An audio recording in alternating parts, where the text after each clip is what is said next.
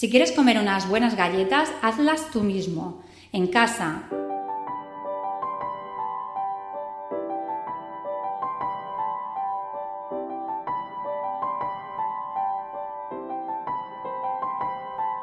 Bienvenidos a Nutrimatrix, capítulo 4 del 15 de mayo de 2017. Muy buenas, soy Ángela Manso Asensio, dietista nutricionista y tecnóloga de alimentos, y esto es Nutrimatrix, un podcast quincenal con consejos sobre nutrición en el que desmontaremos algunos mitos sobre alimentación. La semana pasada escuché el programa de Pedro Sánchez en AV Podcast, titulado Graparse la boca, en el que hablaba de, esa, de esta técnica tan brutal como puede ser graparse la lengua para tratar de alcanzar el peso que uno quiere. Me gustó mucho, muy interesante, y tiene una opinión muy certera acerca de que el problema de la obesidad está focalizado actualmente en la persona, cuando debería estar focalizado en la industria alimentaria. Me pareció muy recomendable. Desde luego esta técnica hay que incluirla en nuestra lista de dietas milagro. Por cierto, en el episodio de las dietas milagro, un oyente, Luis Eladio, me preguntó que si podía cambiar un bocadillo de tortilla o lomo por esas barritas que sustituyen una comida.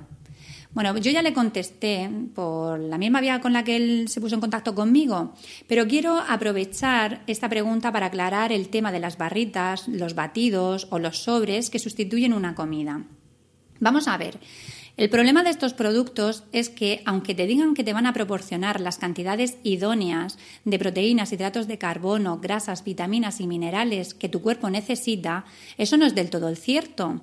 Normalmente las barritas pueden llegar a tener, eh, ¿cuánto? ¿10, 20, 40 componentes? Y pensar que con eso tu cuerpo ya tiene todo lo que necesita es mucho suponer. Los alimentos aportan mucho más que eso. Hay alimentos que pueden llegar a tener hasta 2.000 incluso más, hasta 3.000 sustancias químicas distintas. Actualmente solo conocemos unas 50 o 60 sustancias químicas que componen los alimentos, pero cada día están descubriendo nuevas. Y mm, es el conjunto de todas esas sustancias que todavía no conocemos, pero que sabemos que están ahí, lo que hace que tengamos una salud buena. Por lo tanto, eh, por muy bueno que te digan que es una barrita o unos batidos o unos sobres, su composición no se puede comparar a una comida.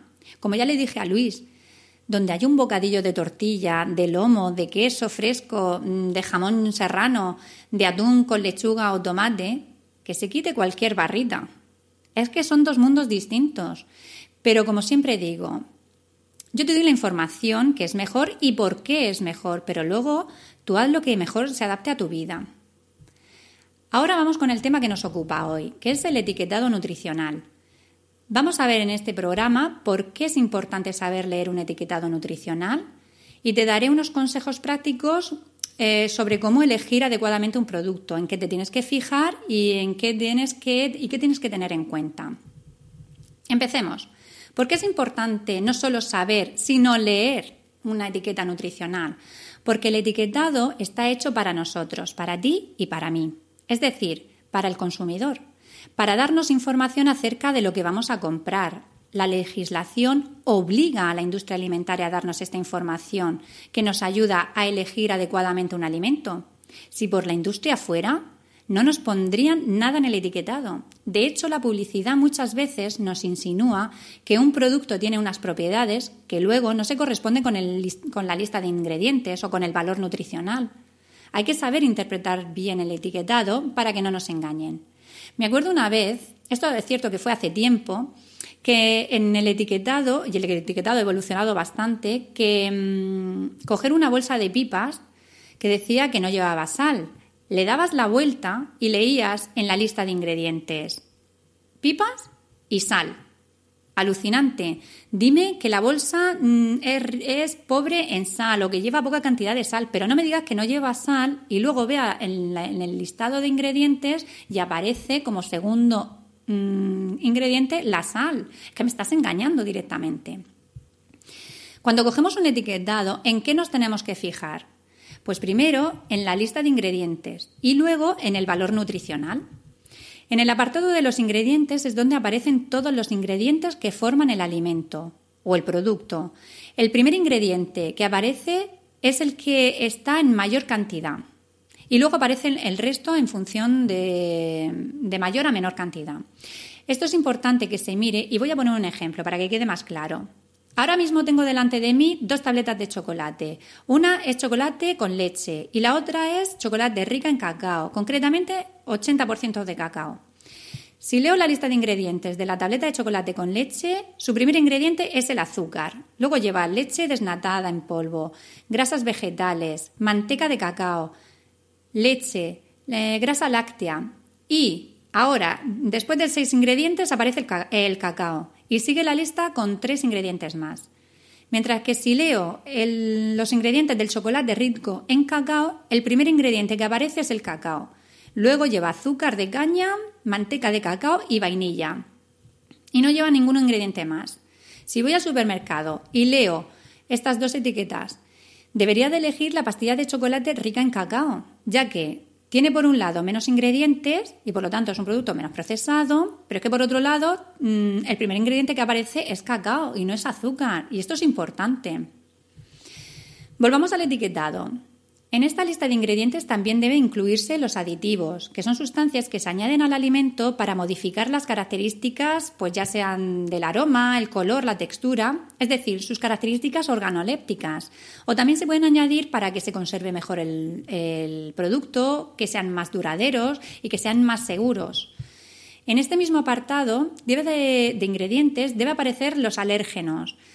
Antes por el tamaño de letra costaba mucho trabajo encontrarlos. Em, con el nuevo etiquetado, estos alimentos deben aparecer de forma destacada, no solo porque la letra es mayor, sino también porque el color de la mm, o sea, el tipo de letra puede ser distinta o el color eh, en el que aparece el ingrediente es distinto, bien que lo pongan en negrita o de otro color. El hecho es que en un simple vistazo puedas localizarlo.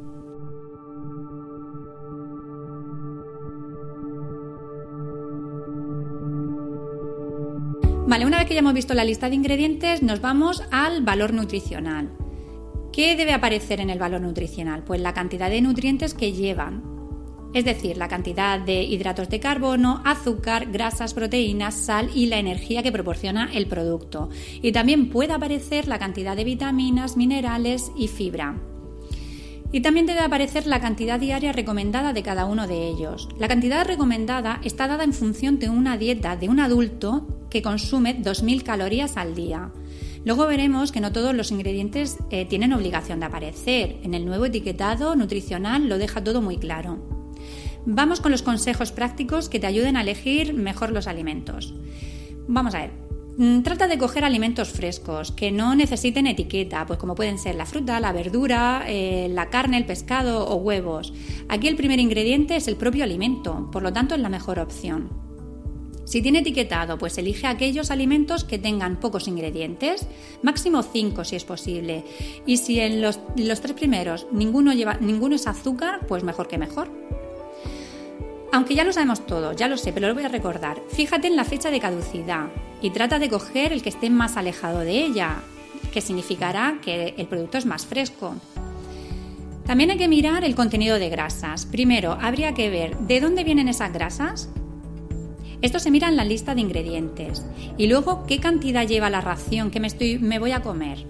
Es preferible consumir grasas de origen vegetal saludables, como pueden ser aceite de oliva, eh, frutos secos o aguacate, que las grasas de origen animal.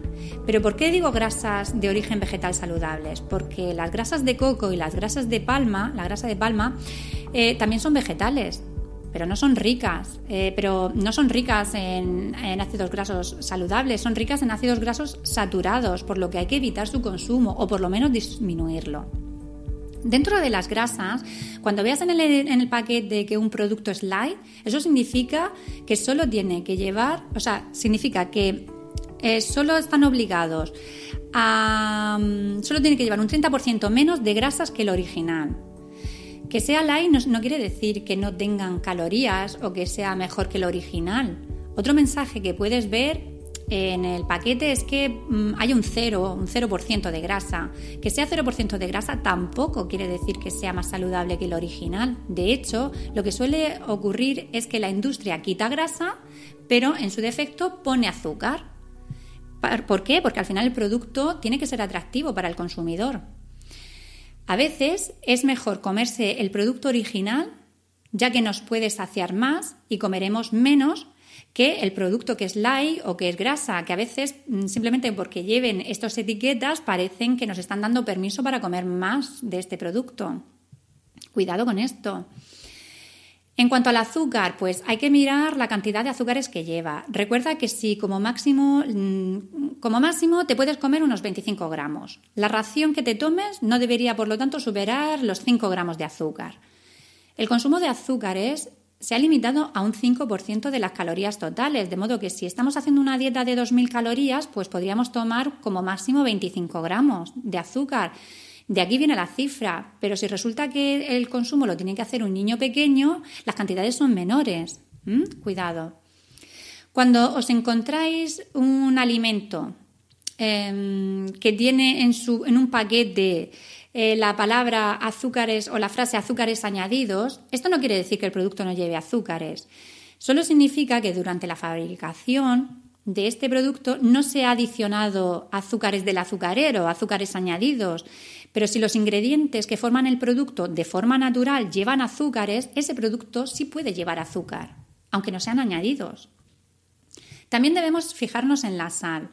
La recomendación para la sal es consumir menos de 5 gramos de sal al día. Los alimentos que tengan más de un gramo de sal deberías dejarlos. Lo adecuado sería que la ración que te vas a, a comer pues no supere los 0,35 gramos de sal. Cuidado con los mensajes que aparecen en el paquete del producto, que a veces nos pueden confundir, ¿no? Por ejemplo, eh, un alimento bajo en sal solo significa que ese alimento lleva un 25% menos de sal que el producto original. Pero si el producto original lleva mucha cantidad de sal, el alimento bajo en sal también lo va a llevar. No te quedes en el marketing, en la publicidad o en los mensajes que tratan de captarte. Mira el etiquetado, así sabrás la cantidad exacta de sal que lleva ese producto. Para considerar un alimento rico en, fibra, debería tener aproximadamente unos 100 gramos de fibra por cada 100 gramos de producto. A veces nos encontramos productos que dicen que son ricos en fibra, pero si te vas al valor nutricional, ves que no llegan a la cantidad adecuada eh, para poder decir eso. Fíjate lo interesante o lo importante que es mirar el etiquetado. Otra cosa, no penséis que porque ponga casero va a ser un producto mejor que otro que no lo ponga. Casero es lo que haces tú en tu casa, no lo que hace la industria alimentaria. Que no te confundan. De hecho, yo he visto em, mm, tomates fritos que son caseros y no caseros, que resulta que el casero lleva más cantidad de azúcar y de grasa que el otro. Mira el etiquetado, que a veces eh, esta palabra confunde mucho.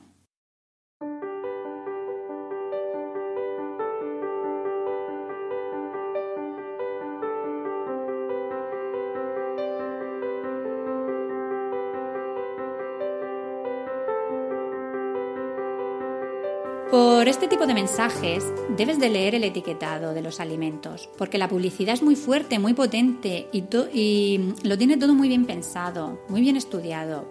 Te vas a encontrar productos que tienen una apariencia de ser saludables cuando realmente no lo son. Es lo que sucede, por ejemplo, con las galletas. La industria se encarga de ponerte bien visible que en el paquete que las galletas en cuestión, la que cojas, eh, son integrales, son ricas en vitaminas, fibras bajas en grasa, bajas en calorías, que son bio. Pero si nos vamos a la lista de ingredientes, veremos que generalmente el segundo ingrediente que suele aparecer es el azúcar. Y no, eh, y no suele llevar poco, por cierto. O sea, si el segundo ingrediente es azúcar, ya puede llevar toda la fibra, la vitamina, eh, que sea todo lo bio que uno quiera, que ese producto no es saludable. Luego, puedes hacer lo que quieras, pero por lo menos que el mensaje de los paquetes que no te confundan. El que sea bio o que sea ecológico no quiere decir siempre que por ello el producto sea más saludable. Ojito con esto. Una crema de chocolate, aunque sea bio, su componente mayoritario sigue siendo el azúcar. Pero no nos volvamos locos ni, ni paranoicos con este tipo de mensajes. Vamos a ver, yo tengo aquí delante dos pastillas de chocolate y no lo he comprado para hacer este programa, sino que en mi casa se consume este tipo de productos. Em, pero sabiendo que no son saludables, es decir, un poquito de sentido común y ya está, no hace falta nada más. En general, galletas buenas hay más bien pocas. Casi todas están formadas por harinas refinadas y azúcares. Si quieres comer unas buenas galletas, hazlas tú mismo. En casa, coge avena, mm, de estas que no llevan azúcar. Añádele un plato bien, mm, plátano bien maduro o manzana con canela. Tritúralo y luego le añades unos frutos secos, por ejemplo unas nueces, y lo horneas. Obtendrás de esta forma unas galletas mucho más saludables y saciantes que las que te puedas encontrar en las estanterías de los supermercados. Hasta aquí con los consejos. Ahora vamos a ver las principales novedades del etiquetado que, eh, entraron en vigor el 13 de diciembre de 2017, según la Agencia Española de Consumo y eh, Seguridad Alimentaria y Nutrición. Vamos a ver cuál es la información nutricional obligatoria que debe aparecer en el etiquetado. Si tienen, eh, a ver, se tiene que declarar de forma obligatoria el valor energético, las grasas, las grasas saturadas, los hidratos de carbono, los azúcares, las proteínas y la sal. Todo esto tiene que estar expresado por 100 gramos o por 100 mililitros de producto. Y será voluntario el que aparezca, pues si vienen porciones o, por ejemplo, si vienen en raciones.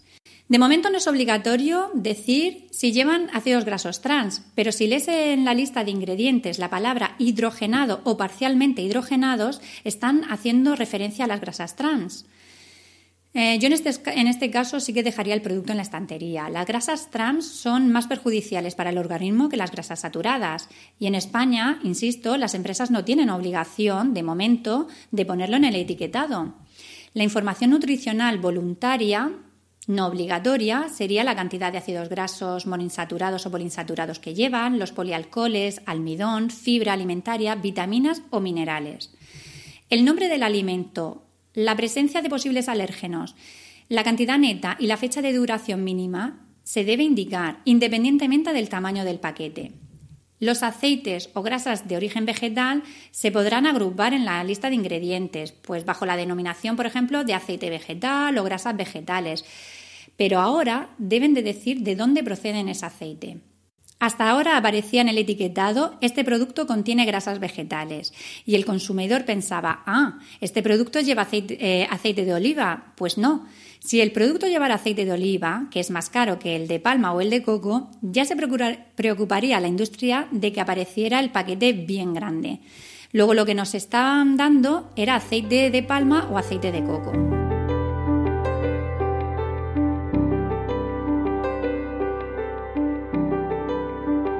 Con esto hemos llegado al final del programa. Espero que os haya gustado los contenidos de hoy.